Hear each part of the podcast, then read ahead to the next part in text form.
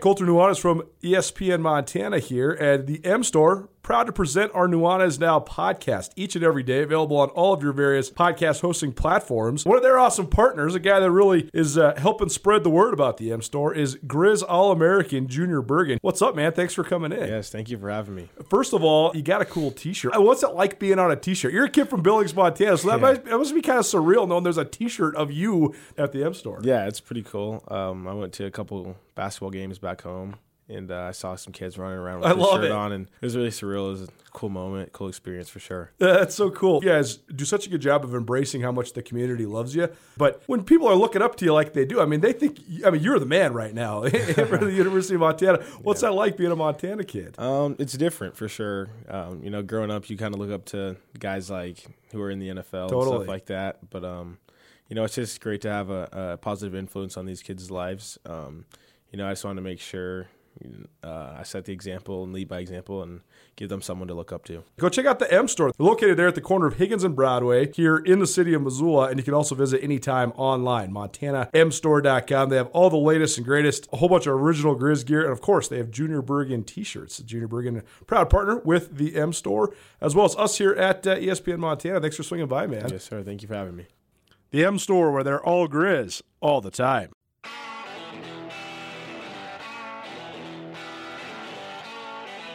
Sportsbet Montana is powered by the Montana Lottery. Join in on the excitement for Sportsbet Montana by betting on your favorite sports and teams both collegially and professionally. There are multiple ways to bet, including in game, which gets you into the action live as the game unfolds, and parlay betting, where you could have a chance to win big.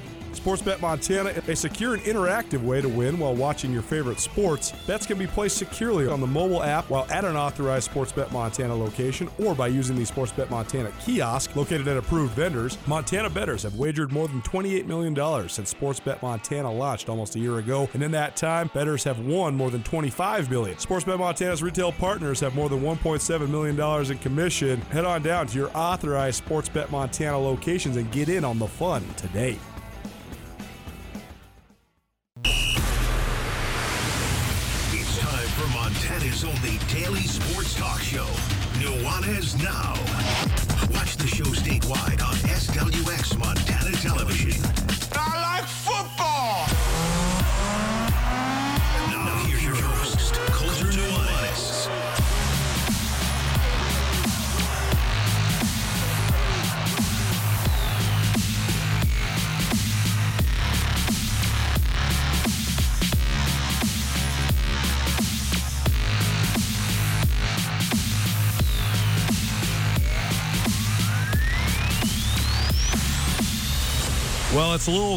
And rainy outside, but it is the height of spring, at least when it comes to the sporting season. We got a lot of spring sports to talk about today. Welcome in. It's Nuanez Now, ESPN Radio, as well as SWX Montana Television, or maybe you got the new ESPN Montana app. No matter how you're tuning in, thanks for being here. Colter Nuanez coming to you through the Northwest Motorsport Studio. Go check out Northwest Motorsport online, nwmsrocks.com. That's nwmsrocks.com. Like always, a ton to get to. It's a Wednesday, so that means it's a Wing It Wednesday. We've been doing this about 445, but we're going to move it up a little bit today because we have book-ended interviews. We'll get the show started with the guy from Missoula Sentinel. It's our senior spotlight, Chase Williams, in studio with us. And uh, then we're going to have Lyle Weese, the head coach for the Montana State Bobcats, here uh, on the show in segment number three. So we'll have Wing It Wednesday right in the middle. So stay tuned for that. 4:30, we're going to give you a dozen wings from the Desperado Sports Tavern and Grill, uh, courtesy of the Despo. And uh, so about 4:30. Remember 406 1029 Also, a Sentinel heavy show because Chase, an outstanding athlete at Missoula Sentinel, and uh, Craig Metler, the outstanding head coach for the Sentinel track team, he'll be with us at the top of the hour for our ESPN roundtable. Sentinel, they got themselves a little dynasty going and track three straight boys state championships at the Class AA level. Uh, they're they're gunning for that. uh, Excuse me, two in a row, but they're gunning for their third straight. And uh, the girls, they've won two out of the last three. They're gunning for their third in four years. So we'll talk to Craig about the upcoming AA meet this weekend in Butte. And then about 5:30, I mean, I know it's it's dreary, it's a little bit drizzly. I hope it's. I, I actually hear it's supposed to get better. Uh, the Jack Weatherman told me today that uh, about 6:37 o'clock, we actually have maybe a temperature spike, some of the highest temperatures of the day. So, uh, big show at the out at the Kettle House Amphitheater tonight. I'm going to that one. It's also the opening night though of the Missoula Paddleheads. So about 5:30, we're going to talk all things baseball here as well, and then we'll roll you right into that Paddleheads debut. Jeff Safford, voice of the Paddleheads, will be on the call, and uh, the first of 92. That's right, 92 games in the next 105 days that we'll have here on ESPN Radio. So excited to be the official affiliates of the Missoula Paddleheads once again. So there you go. That's your show for today, your Wednesday. The show Outlook brought to you by Brent Wahlberg and the Wahlberg team. Wahlberg team, the official realtors of Grizz Athletics. Any questions you might have in the real estate world in Western Montana, give Brent and his team a call today. Senior Spotlight, one of my favorite things we do around here. We always wait until the end of the academic year, and then we highlight some of the best of the best, whether it's uh, male or female athletes from around the state of Montana. The guy who joins me now, Chase Williams, the heart and soul of the Sentinel football team the last couple years, also a great basketball player, uh, but more importantly, the first guy I've ever talked to my whole life that's going to the Massachusetts Institute of Technology, MIT. It's amazing, man. I'm sure that you've probably gotten this a lot, but uh, you can sit here and talk about dreaming about wanting to go to a school like this, but this is like big time, man. It's not often the guys from Montana get to go out east and go study at a prestigious school like this. So, um, just tell the people all about how you kind of got involved with them because uh, a unique opportunity to be sure. I'm sure one you're very excited about. Yeah. So I guess the process started um, going to some camps back east. I met some of their coaches um, and connected right away with them, and then went and toured campus. Uh, eventually, their coaches gave me an, an, offer of admission support, and I filled out the application was fortunate to get in. And then, you know, going out and taking uh, a visit later in the year with people on campus, and I just loved everything out there. You know, uh, the people and all the opportunities. There's just so much going on and great atmosphere. Well, you were a great player at Sentinel, uh, especially on the football field. I know you got some interest recruiting in the state too. Some of the frontier schools were coming at you. So um, I mean, a lot of guys from Montana love staying and playing in Montana. So take us through kind of the recruiting process because it's also very different when a Division three school like MIT gets in the mix, right? Because there is no athletic scholarships, but they're also not going to recruit a guy that can't hang on the football field, but also can't hang in the classroom. So there's kind of some logistics to go into it. But to start, you know, kind of when you first started getting recruited by Montana schools and otherwise. Yeah, so I mean, I I talked to Montana Tech and you know the Grizz here a lot, and I know uh, I mean, my brother played for the Grizz. I know a lot of people on their staff, and uh, our old D coordinator, Coach Anderson, is over at Tech, and those are great programs. But ultimately, you know, just looking at MIT and what they had to offer, uh, you know, just academically and so much uh, research, entrepreneurship. There's just so many things going on there that'll help set me up for life, and that's what helped me out. Well, that's the craziest part about uh, going to some of these super elite academic institutions, right? Like the Ivy League schools, MIT, um, the, the, military academies, you know, out on the West Coast, schools like UC Davis.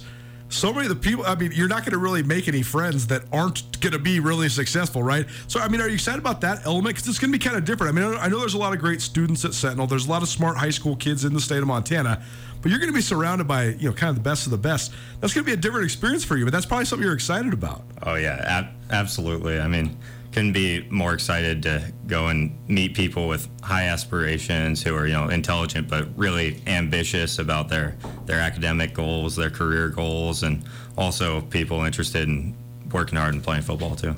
The Senior Spotlight, presented in part by McElmurray Homes for high quality custom residential construction in Missoula Call McElmurray Homes. McElmurray Homes has been in business since 2003.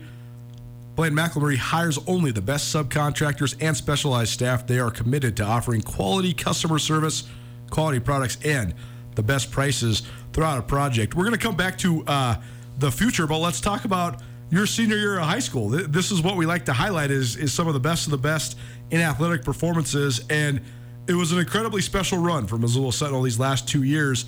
Uh, you didn't lose a varsity football game as a junior or a senior. That's pretty fun. So just take us through this last year, though, because I know two years ago, you guys had, I mean, you guys were stacked. You guys had an incredibly talented team, and you just rolled through people. This last year took a lot more grit to get it done, but you still went undefeated. So, how were you guys able to put it together? Yeah, I mean, obviously, way more close games last year. Um, it was super tight competition across the state, but you know, we have a great coaching staff who is obviously great from the schematics part of things, but also really focused on getting a tight team that you know loves and trusts each other. And then when we're in those close games and the chips are on the table, you know, we could trust each other to make those plays and step up and give your all-out effort on a fourth down play or whatever it may be. And you know, it all, it just all came together because of what we worked on.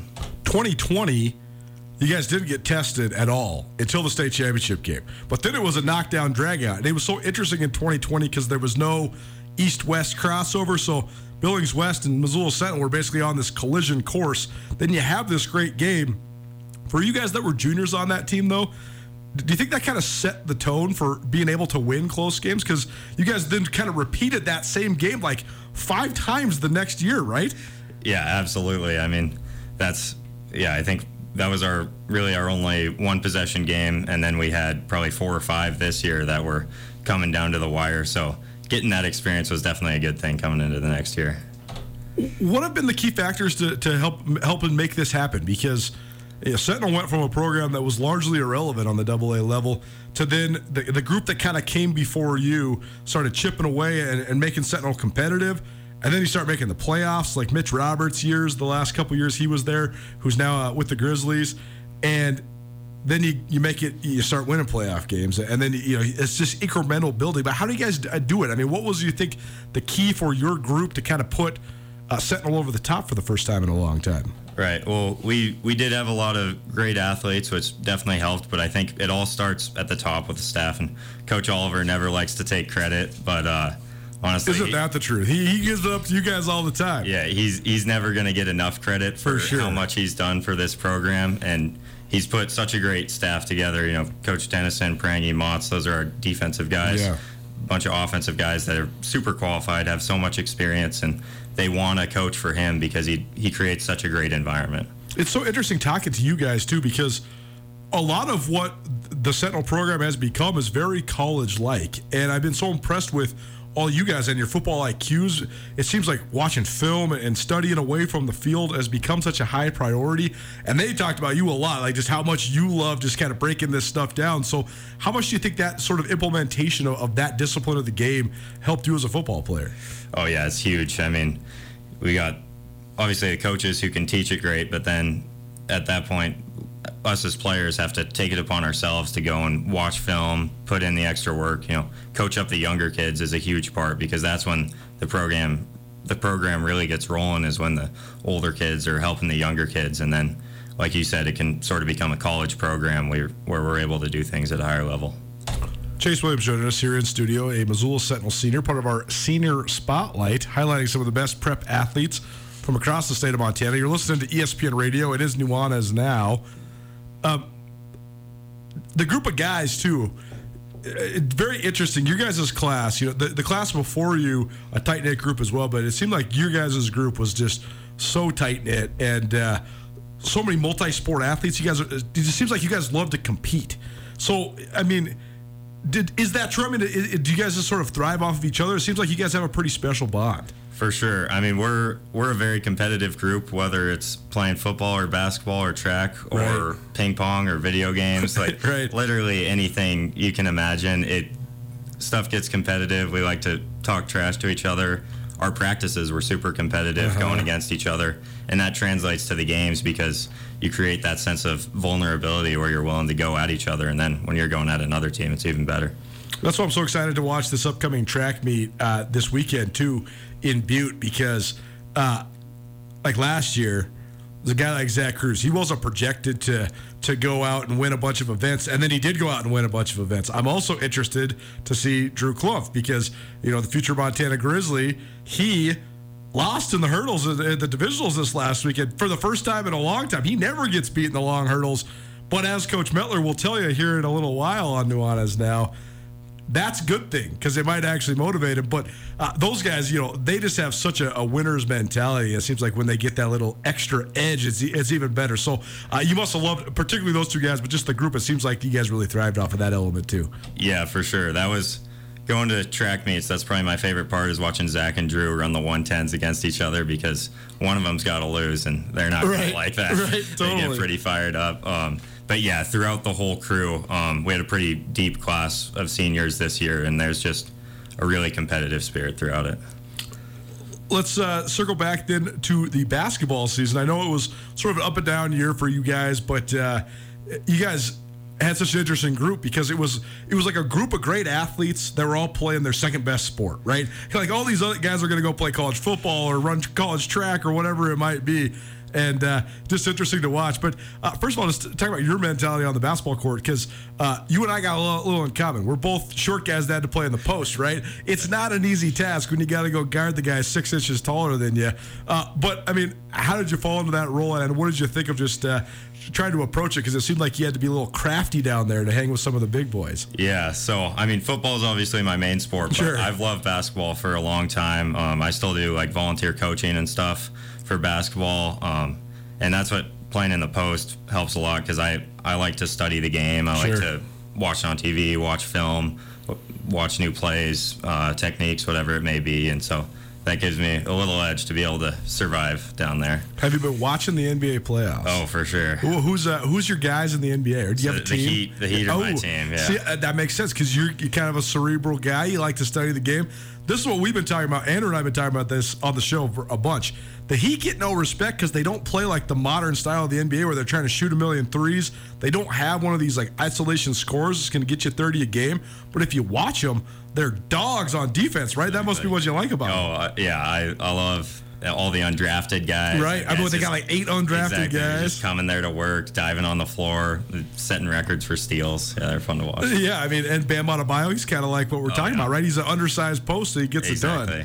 Just huge development. Uh, should be interesting to see what happens in the uh, game tonight. What do you think? Because uh, this has been going back and forth. The Heat kind of got a lead that a lot of people didn't expect, I but uh, then the Celtics came back and smacked them last game. Yeah, I got to rock with my team, the Heat, but uh, that's anyone. Anyone could win that. Uh, anyone could win the finals. Honestly, it's been a fun playoffs. It is interesting too because it's only a matter of time before people start to recognize. Like you can say, "Oh, this style is a flash in the pan" or whatever, but I mean, if the Heat go to the finals, that's two finals appearances in three years. Like it's pretty hard to deny how good that is, right? Exactly.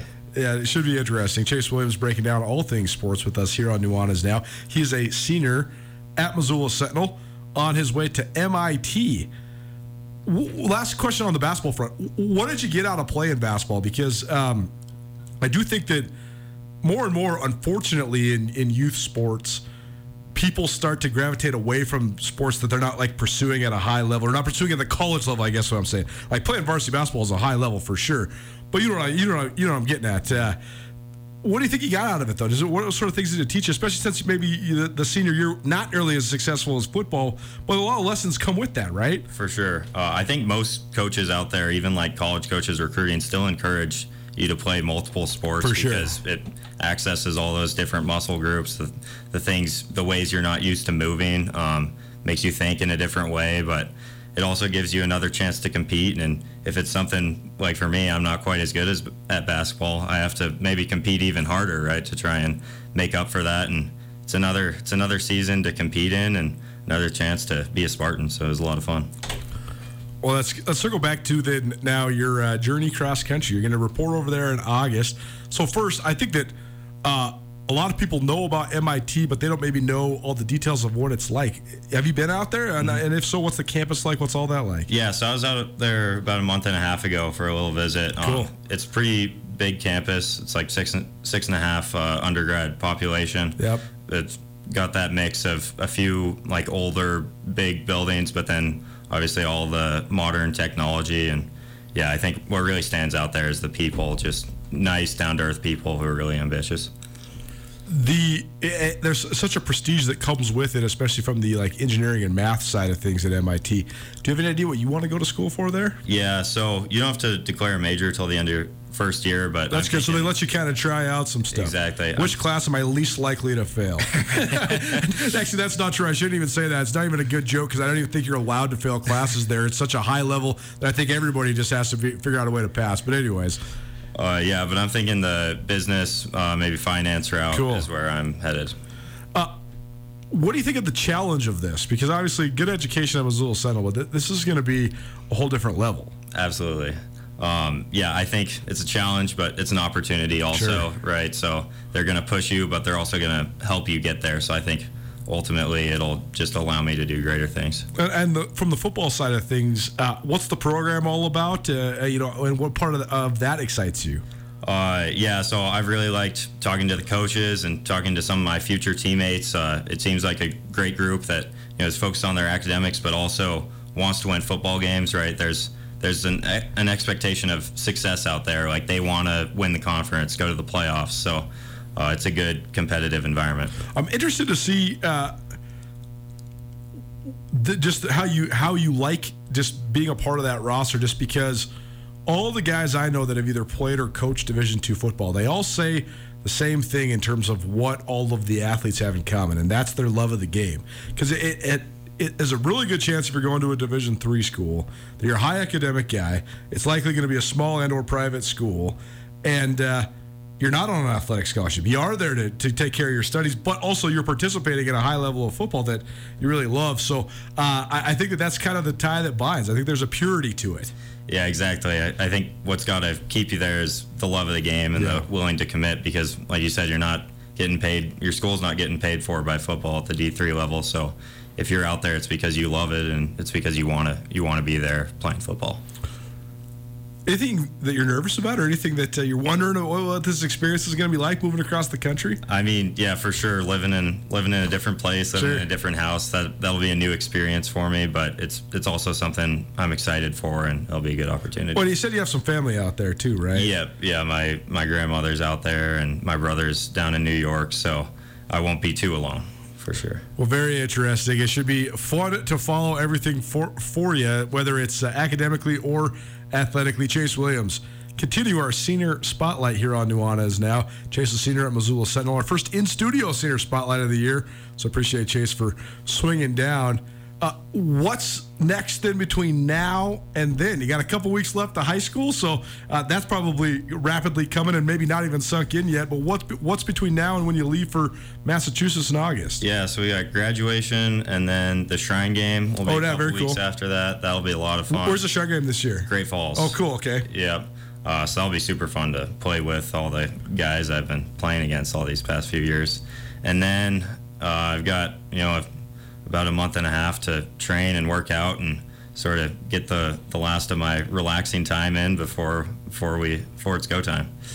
Well, it should be very fun. And uh, best of luck to you. We're very proud of you for all of you accomplished so far. And uh, thanks so much for swinging by, man. This was great. Thanks for having me. I really appreciate it. Senior Spotlight, Chase Williams, Missoula Sentinel Senior. Senior Spotlight presented by McElmurray Homes. Appreciate Blaine and his staff for their support of all things high school sports here in Western Montana and around the state of Montana. How about some free wings? How about some history lessons? We got both for you on the other side. Keep it right here. It's Nuanez Now, ESPN Radio.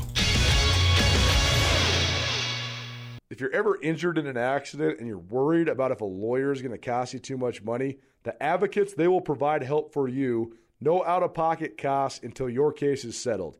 You pass the stress of your accident off to the advocates. That helps you focus on getting better.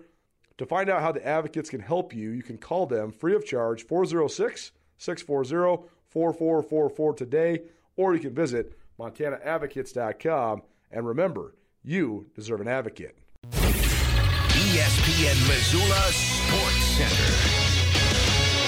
The Lady Grizz dropped the bombshell of the Big Sky Conference offseason thus far by landing a transfer of one of the most accomplished point guards in the league. Hello, I am Colter Nuanez. Over the weekend, Gina Marxen announced she is transferring to the University of Montana. Marxen, a 5'8 point guard from Sammamish, Washington, was the Big Sky Freshman of the Year 2019 for the Idaho Vandals for earning all conference honors the next two seasons. Marxen was a first team All League pick in 2020 as a sophomore, helping lead Idaho to the Big Sky Tournament title game that was ultimately called off because of the first wave of the COVID 19 pandemic. Marxen sat out the 2021 22 season for undisclosed reasons. She will play her final season with the Lady Grizz. The transfer portal kept churning for incoming and outgoing athletes from Montana and Montana State. Former Grizz basketball standout Derrick Carter Hollinger has a new home. The 2019 Big Sky Freshman of the Year will transfer and play his final season at Bethune Cookman. On the Montana State football front, wide receivers Charles Brown and Jaden Smith have found new homes in their home state of Texas. Texas. Brown will transfer to Texas State of the FBS, while Smith will transfer to Tarleton State of the FCS. And finally, the Grizz men's hoops team landed two players over the weekend. AJ Moody, formerly of Southern Utah, and Jonathan Brown, a transfer from Central Methodist of the NAIA, a part of a group of nine new Grizz this offseason.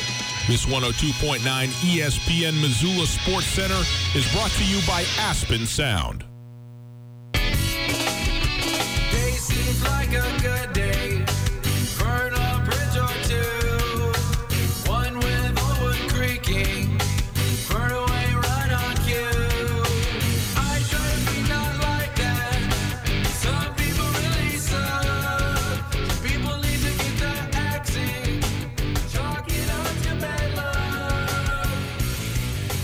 Up, everybody? Happy Wednesday.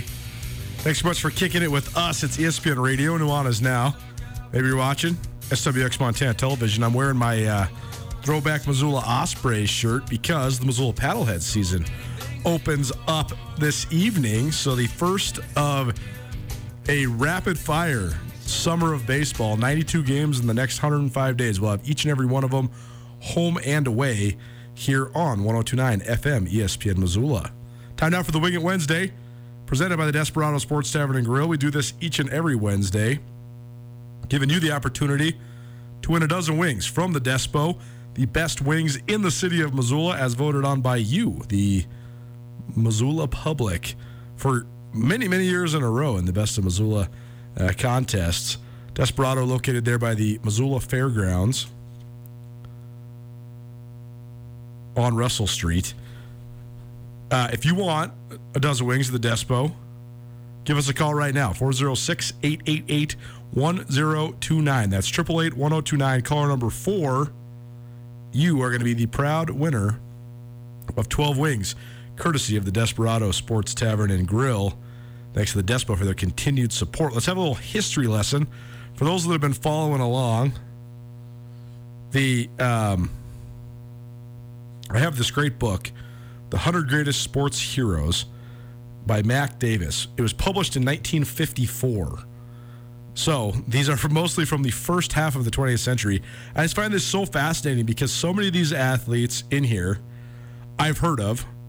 Many of the ones I've heard of, though, it's a reminder rather than an, uh, a reaffirmation because it is sort of easy to forget when you're multiple generations removed. But then also many of these other athletes I've never heard of. So I just find it such an interesting dynamic of the way some legends continue to resonate, others fade a little bit, but maintain if you're reminded of them, and then others still completely fade and, and uh, are not on the tip of your tongue, whereas they might have been if you were sitting, you know, at a cocktail party in 1954.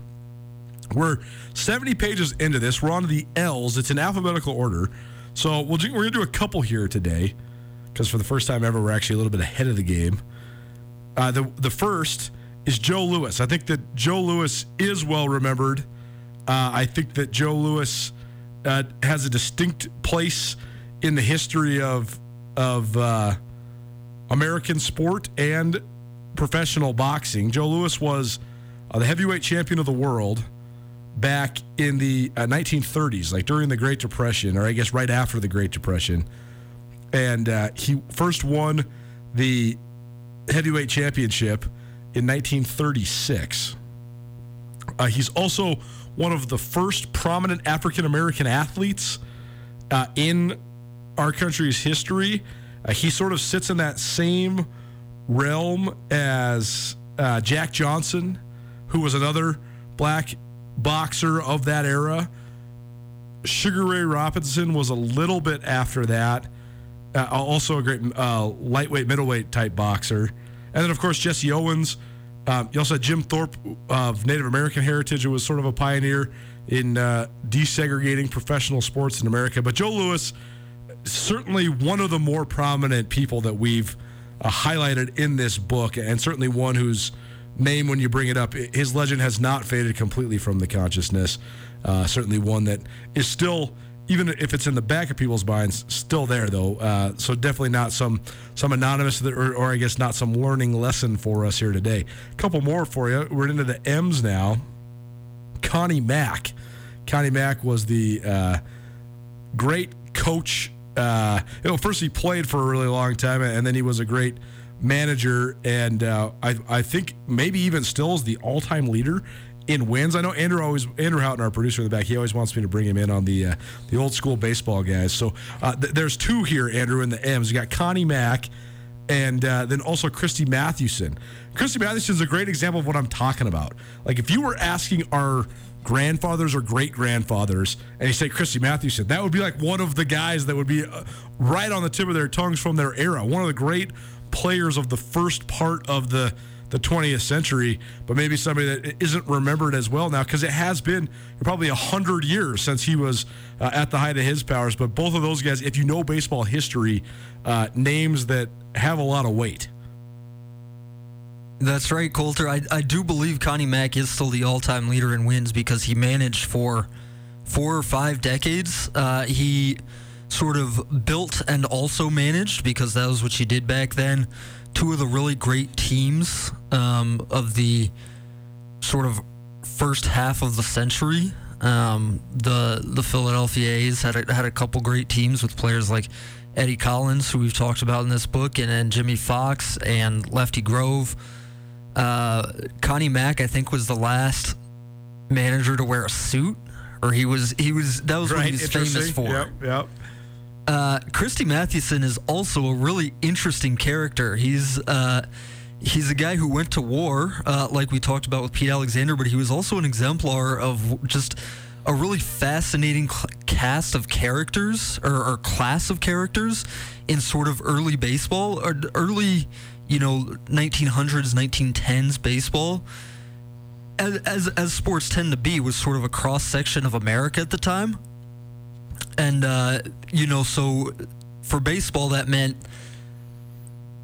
a lot of a lot of uh, you know rough and tumble guys.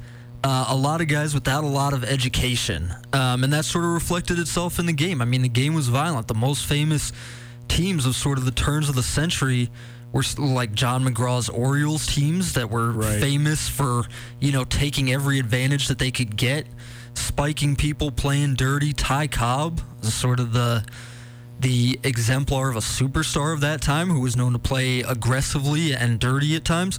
Christy Mathewson went to Columbia. Christy Mathewson was sort of one of a, a few players um, who really had an education and was sort of a gentleman counterpart to sort of the rough and tumble game at the time. Uh, Eddie Collins was another member of that group. Eddie Collins, I think, went to Fordham or Penn or something. Uh, but they were, you know, interesting guys trying to survive uh, in that early game. Uh, Christy Mathewson famously played for John McGraw's New York Giants team, and it's hard to imagine two two guys who were just more different. Uh, but they got along famously, and Christy Mathewson, of course, I believe sh- three shutouts in one World Series uh, for John McGraw's Giants one year. So just a, an interesting character. Both uh, interesting characters, to be sure. A couple more history lessons here on Nuanez now. Pulling these out of my 1954 book, The 100 Greatest Sports Heroes. Uh, we're going to get through this during this calendar year. It's going to be fun. Uh, here's one that I hadn't heard of Bob Mathias. Bob Mathias is the king of the decathlon. He was one of the first great decathlons, in, or decathletes, I should say, in American history. Uh, he competed in the 1948 and 1952 Olympics. He was the first man to ever score over 7,000 points in the 10 event decathlon. And uh, even just looking at his marks, some, you know, 70 years later, none are eye poppingly crazy, but if you were to put all those together in today's decathlon, you'd still have a really competitive score. I mean, Mathias was running the 111.2 seconds, which is is a good time, especially when you consider he could long jump more than 23 feet. He could throw the shot put almost 43 feet, um, and he, and he could run the 400 in about 50 seconds flat. Again, each one of those is not like an insane time for a college level track athlete. In fact, basically entry level times if you were to specialize in those events. But if you could do it all together, that's what gets the score up there. And, you know, I mean, I don't know if the scoring is still the same some almost 70 years later. 7,887 points is what Mathias had in the 1952 Olympics to win uh, the gold. Um, but if the if the uh, points are still applicable, that would still be very competitive uh, at the high Division One level or at the Olympic level. I think that decathletes now are, are probably scoring in the mid eight thousands, so they're definitely taking it a step up. But uh, just interesting to, to look back on uh, one of the first great decathletes. We'll do. Uh, well, actually, this is funny. Here's it, one guy you touched on was was John McGraw, and he's one more down the road from the other guy, Mickey Mantle, who is uh, probably among the most prominent guys that we've highlighted in this so far. So interesting the way that the the guys that played for the New York Yankees seem to have more resonance as time has gone on than, than anybody. But also John McGraw was another one of these as well.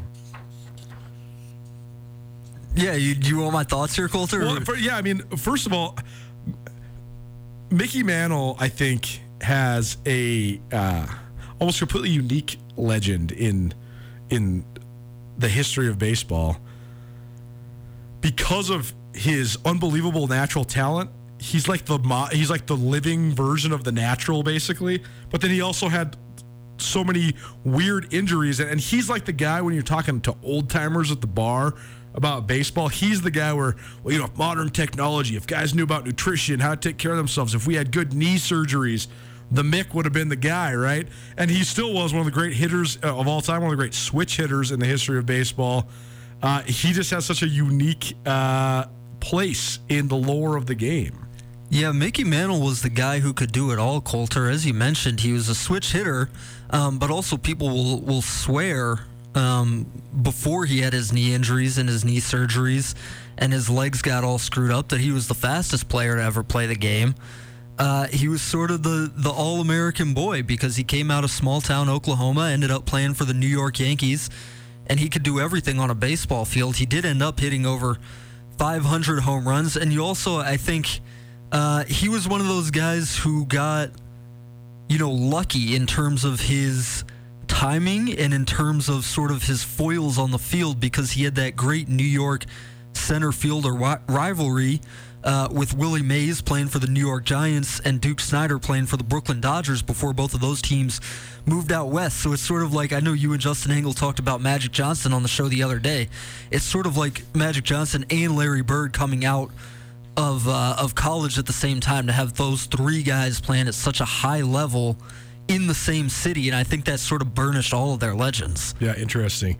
More history lessons to come, but this has been a history lesson and a Wing It Wednesday presented by the Desperado Sports Tavern and Grill. We'll keep highlighting some of these first half of the 20th first or 20th, excuse me, century athletes. So I do think it's important to know and remember. It's also just fun uh, to sort of have that sort of stuff implemented into our dialogue and discussion.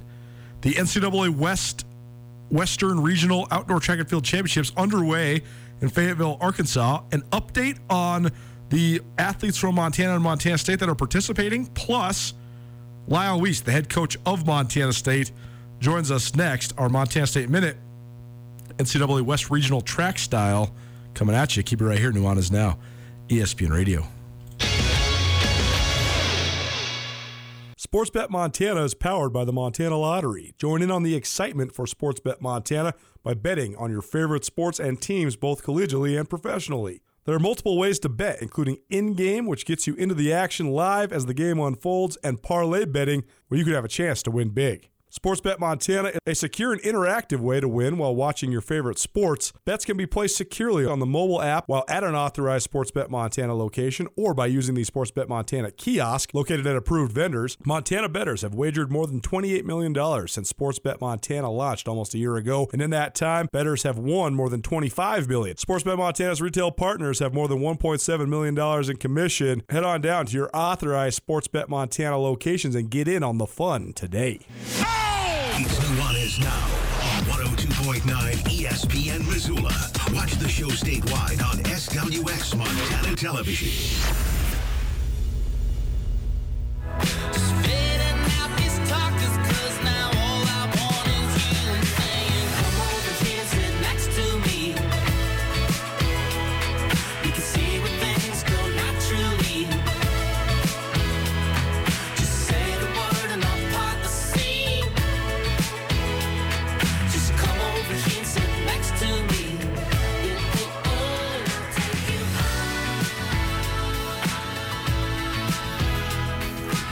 What's up, Montana? Welcome back. Nuanez Now, ESPN Radio, SWX Montana Television, or maybe the ESPN Montana app. No matter how you are listening, watching, appreciate you being here. It's that time of year. We're wrapping up the academic calendar as well as spring sports, and uh, that's kind of time for that summer reset. Have no fear, we'll obviously be bringing you the best in sports talk radio throughout the summer, but so much of what we cover rotates around the school year because we have such a high emphasis on both high school and college sports. So we have the uh, the state softball tournaments this weekend. We have the state track and field tournaments this weekend at the prep level here in Montana. And right now, today, the NCAA West Regional Track Meet featuring athletes from both Montana and Montana State are also underway. Two events in the books from Fayetteville, Arkansas. Just men's events here on your Wednesday, women's events only on Thursday, and then a smattering of both men's and women's on Friday and Saturday as well. The men's hammer throw occurred today. Matt Ward from Montana, he's a junior. His best throw, 204 feet 3 inches. That was good enough for 25th place in the 48 competitor field. The only Big Sky guys that finished ahead of him, Grady Leonard of Idaho finished 24th. Uh, so just one spot ahead of him. And that was it. The winning throw, 229 feet 4 inches by Logan Bloomquist of Southeast Missouri. The only other event that's in the books so far is the men's javelin, and there was four uh, athletes with Montana ties participating in this. Cantor Coverdale, the top finisher, he finished 19th, Montana State. His throw 212 feet and two inches. Uh, Evan Todd, who was the Big Sky champion in the event, a Kalispell Glacier product, and a University of Montana sophomore. He finished 25th. And uh, then he also had Cooper Hoffman of MSU uh, came in at 37th, and Matthew Hockett of Montana came in 41st. So, uh, okay showing from those guys at the NCAA West Regional Track and Field Championships in Fayetteville, Arkansas. Well, happy now for our latest edition of the Montana State Minute. So often, Alex Esselman from SWX Montana Television joins us at least once a week here. It is the NCAA West Regional Track and Field Championships, Fayetteville, Arkansas. They begin today. They've actually been going as you're listening to this, but we're recording this here on a Wednesday morning. Uh, Montana State, 17 different athletes at the West Regionals, 12 men, 5 women. Lyle Weese, the head coach of the Montana State Track and Field program, joins us now. And, Coach, congratulations on all the success. 17 is an astounding number. I've covered Big Sky Conference sports for a long time now, and uh, this is by far the most I've ever seen go to a regional meet. So you guys must be very excited to be uh, on the national stage and in Fayetteville. Yeah, we are really excited to be here at the uh, West Region and to have uh, such a large crew. So we can't wait to get started. We're, we're excited what, to see what we can do. Well, it's a little interesting because you and I are talking about four hours before the javelin begins, and you guys have two competitors in the javelin, Canton, uh, Cantor Coverdale and, and Cooper Hoffman. But that event will be finished in the book. So we'll give people an update on that uh, before we start playing this one. But um, just talk broadly about what it's taken to get to this point because track and field, an individual and a team sport at the same time. You guys had such a great performance at the outdoor championships last week. Second place, both the men's and women's side. I think that was the first time in 10 years the Bobcats have placed second on each side. So, what has all gone into just sort of the building up of this track program? Montana State's always had good track and field tradition, but you, you guys seem to have this program really humming along right now. Yeah, I think uh, it uh, is really a story about development. Um, because so many of the athletes we have here at the West region have been in the program for a number of years and have just kept improving and have gotten, you know, from or have gone from, you know, being competitive at the conference level to being competitive at the top of the conference level. And now uh, being competitive, you know, at the at the very top of the NCAA level. So, I think yeah, we're really focusing on development and uh, having the student athletes in our program improve. It's easy to say, you know, you want to get guys to, and, and young ladies as well to be nationally competitive, but how do you instill that sense of belief in the kids? Because it, it just seems like not only is the, the training and the development working, but mentally they, they seem like they're chasing these lofty goals as well. I mean, the the, the, the goals seem realistic to them. How do you, have you been able to instill that in them?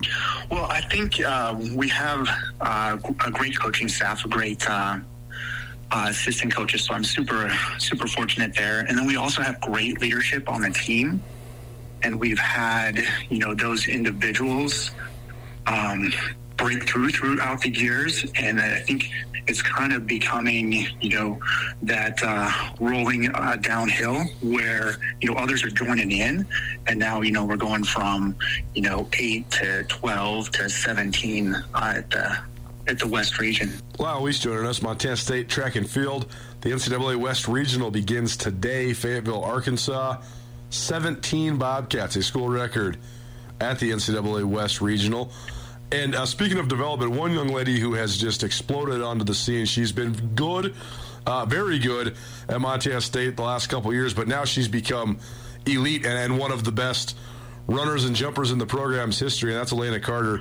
She had such a great indoor championship, and then she did she won up herself and had such an outstanding outdoor championship, uh, running school records in the 100 meters and the 100 meter hurdles, uh, going over 20 feet in the long jump. So it seems like uh, she is really peaking at the right time. What are all the factors that have gone into her development? Because she came out of Helena Capital High School, a good high school track athlete, but she's become regionally elite and uh, incredibly competitive. One of the best Montana State's had in those events. To see Elena's development over the last year, especially, has been uh, just incredibly exciting.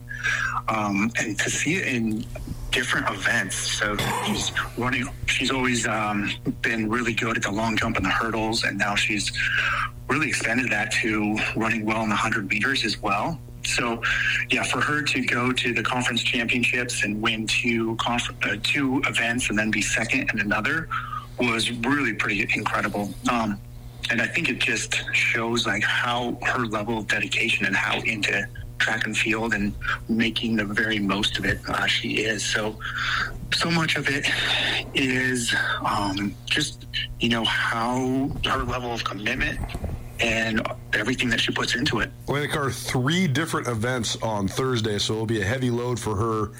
Uh, set to run in the prelims of the 100 meter hurdles at 5 p.m., then the 100 meters at 6 p.m.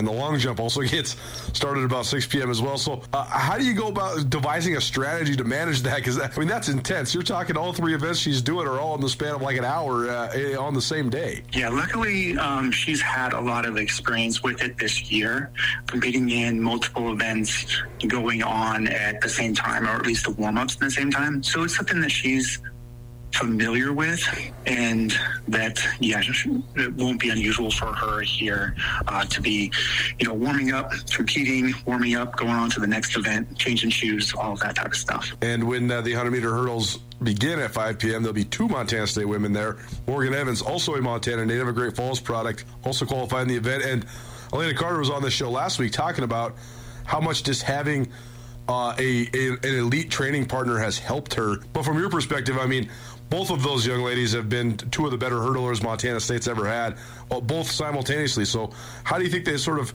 help spur each other on? I think that it helps so much to have a training partner. So, those two have really benefited from training uh, with each other. And they also, you know, just um, build off of each other so well. So, yeah, I think that um, in any event group or any event, to have a teammate that's pushing you uh, is really helpful and beneficial. Well, we joining us, Montana State Track and Field. The NCAA West Regionals underway. Fayetteville, Arkansas, 17 Bobcats there. This is the Montana State Minute. You're listening to Nuanez Now, ESPN Radio. Maybe watching SWX Montana Television or on the new ESPN Montana app. Thanks so much for being here, no matter how you're tuning in. We also got to talk about Lucy Corbett, coach. She has been uh, peerless in the high jump forever. I mean, basically since she became a Bobcat, and now I think five Big Sky titles under her belt between indoor and outdoor. But she seems seems to also continue to to push the plateau. Sometimes when you have elite high jumpers, they get to this mark that no one else in the conference can match, but they can't really break through it themselves. But she's been able to keep climbing the ladder, and now she comes into this meet with one of the top jumps in the entire region. So what sort of things have you guys done with her training, and, and what have you thought of just her ability to continue to sort of break through that ceiling and push her mark higher and higher? Uh, Coach uh, has done an incredible job um, pushing Lucy to that next level, and then Lucy's um, yeah, just so committed and has put so much into it over the years. Um, and to see her break through from, you know, being very good in the NCA to being one of the very, very best in the NCA has been uh, so exciting. Um, so, yeah, I think it's a lot of hard work on Lucy's part and great guidance by Coach Seahouse um, that is that, that's taken her to that next level. And the last lady I got to ask you about before we get to some of the guys uh, that will compete in this meet this weekend is Alex Hellenberg. She shared Most Valuable Athlete Award with Elena Carter at the Big Sky Outdoor Championships. Um, she did exactly what I think people thought she was going to do, or at least maybe even exceeded expectations. But but she was very good in the triple jump and the and the uh, the pole vault, but also came in and got you a silver medal in the, the long jump as well. So I know she's competing in the triple and the the pole vault this weekend. Uh, but just talk about her a little bit because it seems like she's really going out on top in, in her fifth and final season with Montana State. Yeah, um, Alex is uh, just one of the very um, special uh, student athletes that we've ever had in our program. She's just always been so helpful uh, and such a great teammate.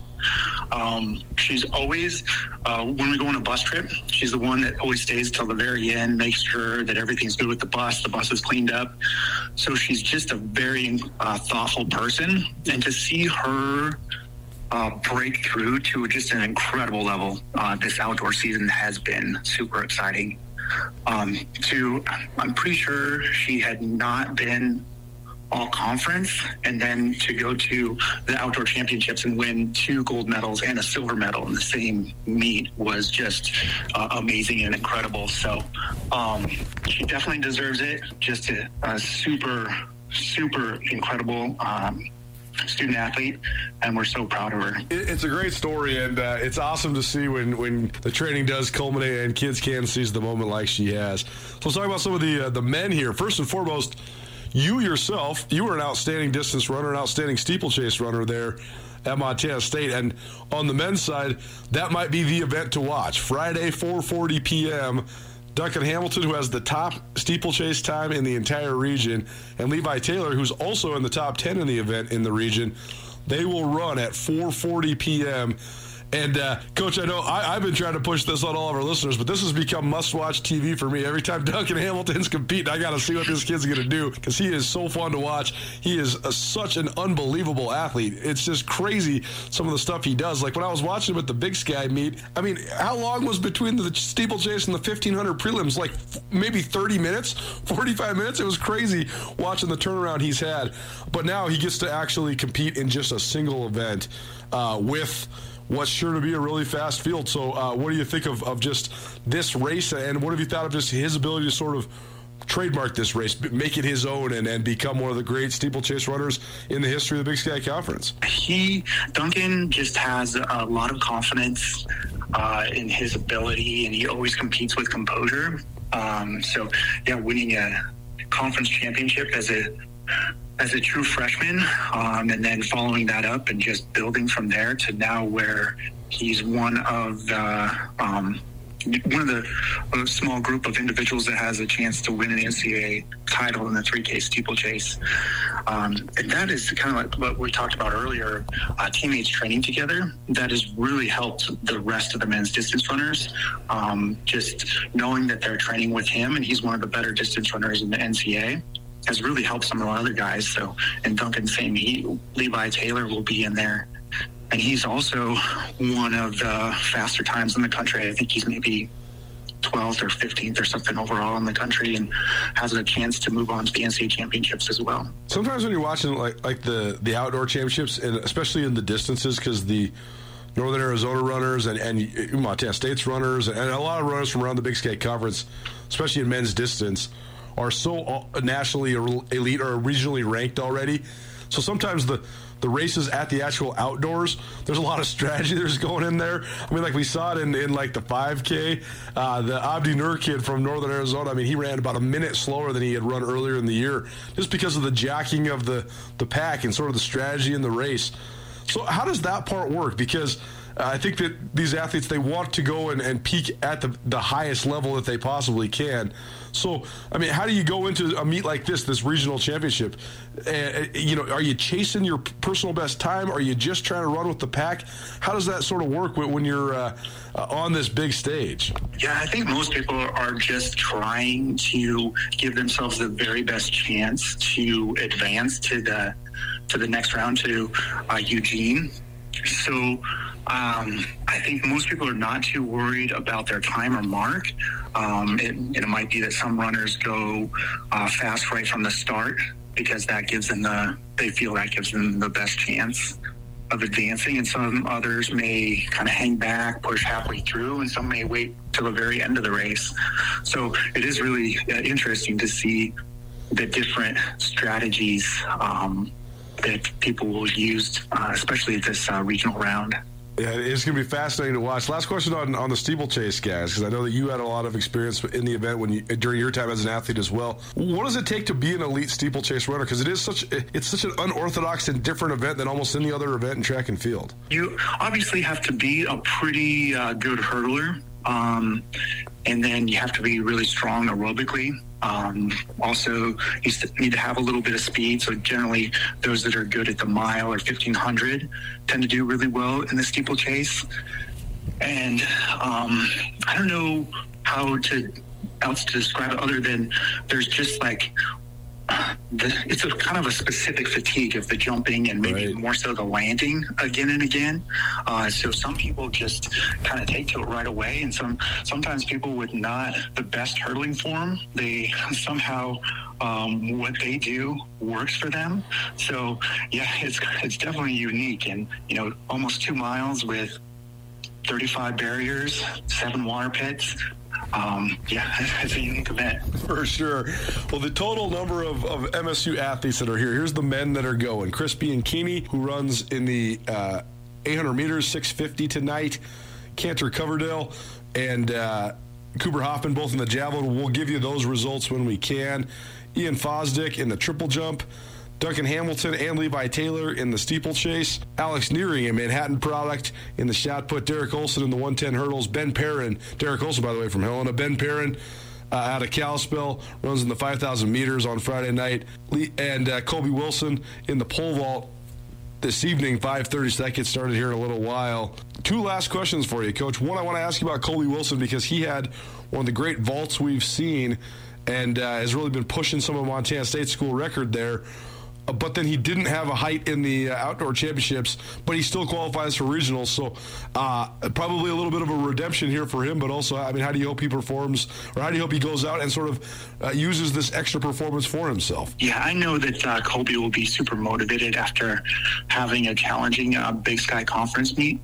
Um, but yeah, he is also a guy that uh, is, tends to be really composed um, and have a great mindset for competing. So I think he'll bounce back and have have a great meet uh, here. He has a really um, really good chance of advancing on to Eugene, and you know he's right there at the all-time uh, best mark in the conference, which I believe is Josh Wirtz from Montana State at uh, right around 18 feet. So, yeah, exciting that Kobe is doing that when this is just his uh, second year here at MSU. And we'll have a, an eye on all of this stuff, but the, the races that I'm, the events I'm really looking forward to, uh, watching the athletes compete are the, the, the women's high jump, of course, with Lucy Corbett, that steeplechase that we just talked about, and then tonight at 7:20 p.m. The prelims of the 400 meter hurdles.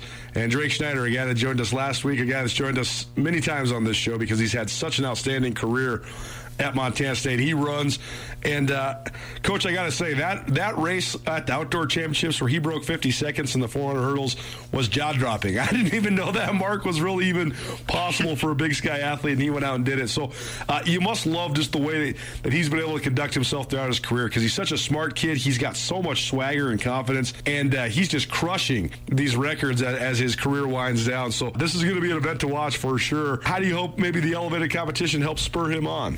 The, the conference championship was just unbelievable. He um, run under 50 seconds a couple times, but he went from there into the final at conference to running in the low 49s. I think it was like uh, seven tenths of a second uh, PR, which is just hu- uh, huge, and it qualified him for the U.S. Championships.